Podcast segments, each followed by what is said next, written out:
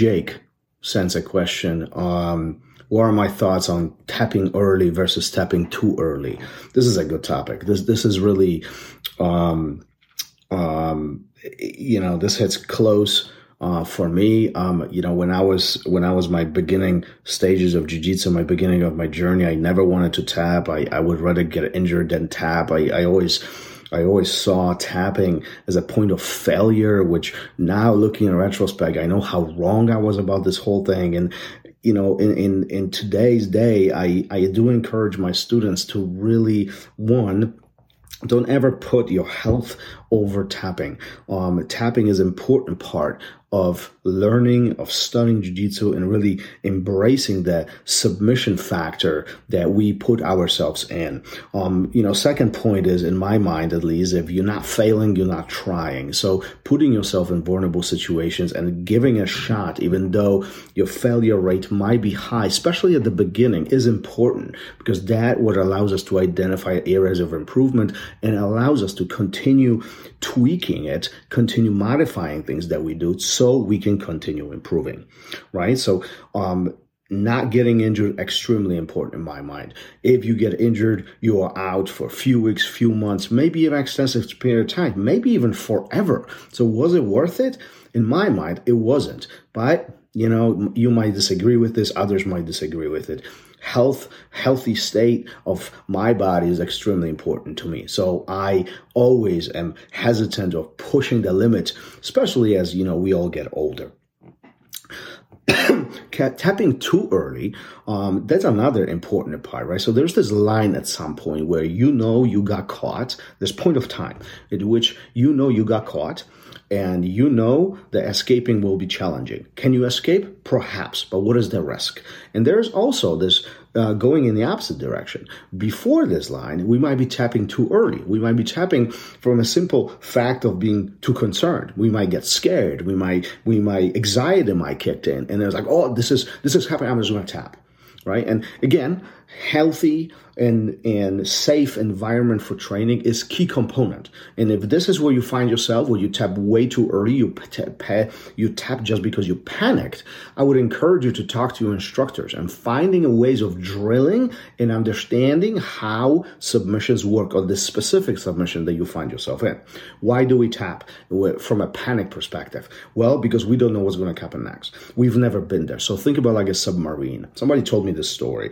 Second World War, there was an admiral who uh, was in charge of submarines. And one of the very first things that he does is he takes the submarine way below the limits on the the suggested limits by the manufacturer. And they asked him, "Is why are you doing? Why are you risking um, the submarine plus your entire crew?" And his explanation was, "I need to know how deep that submarine needs to go before I go into the war, so I know the limits." You know, and, and the person who was sharing me with the story, you know, compare that to jujitsu as well. So he essentially, he said, listen, at some point we need to test the limits. At some point we need to know how far we can go, right? And this is not, I don't mean this by a, you know, you need to get choked out. What I mean by this is oftentimes we panic way before there is, is necessary point of tapping, right? So escape uh, by definition, would be removing ourselves from a position of risk, right? So if we um, tap very early on, we are not even exploring the part of escaping, right? So this is not defending, this is escaping. So defending would be somewhere where we find ourselves at the point of um, uh, the risk coming at us, and we are defending ourselves from it.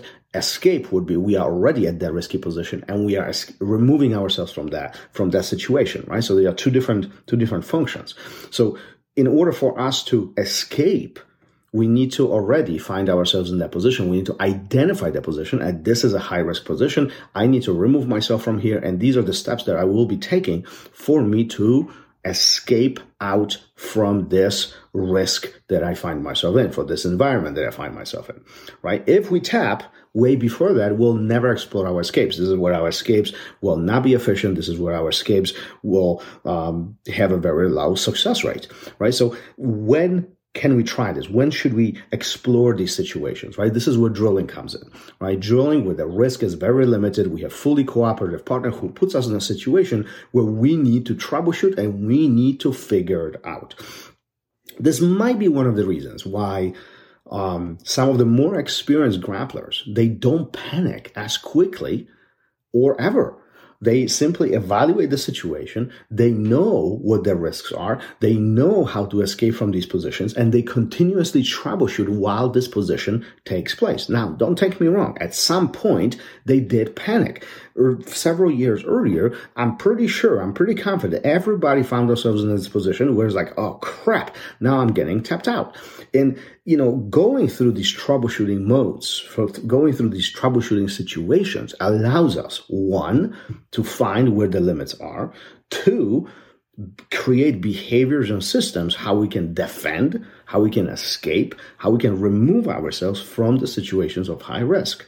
So, how do you achieve this? Well, drilling. I'm a huge fan of drilling, huge fan, fan of troubleshooting, huge fan of re- rehearsing situations and really going through the motions. Not necessarily in a sparring situation. Sparring, in my mind, is a midterm. This is when we are testing ourselves. This is not when we are educating ourselves. Education is a big part of being vulnerable exploring, being willing to fail, being willing to try new things, and simply opening our mind to brand new ideas. So, as you're going through this journey, you will find that there's a line of tolerance, if you will, from tapping too early or tapping too late is going to be shifting and moving depending on the situation, depending on your um, um, desire to be vulnerable your desire to open your mind and try new, t- new things. So continue training. Jiu-Jitsu is beautiful and don't ever put yourself in a spot where you're getting hurt at the same time. Really understand how deep that submarine can go. Keep on training. Peace. Thanks for listening. If you would like to engage and send me your comments, thoughts, questions, I'll be happy to bring it up to the show and help you out in any way I possibly can. You can find me on Instagram, RozdzynskiBJJ. Until then, keep on rolling. I'll see you guys on the mat. Peace.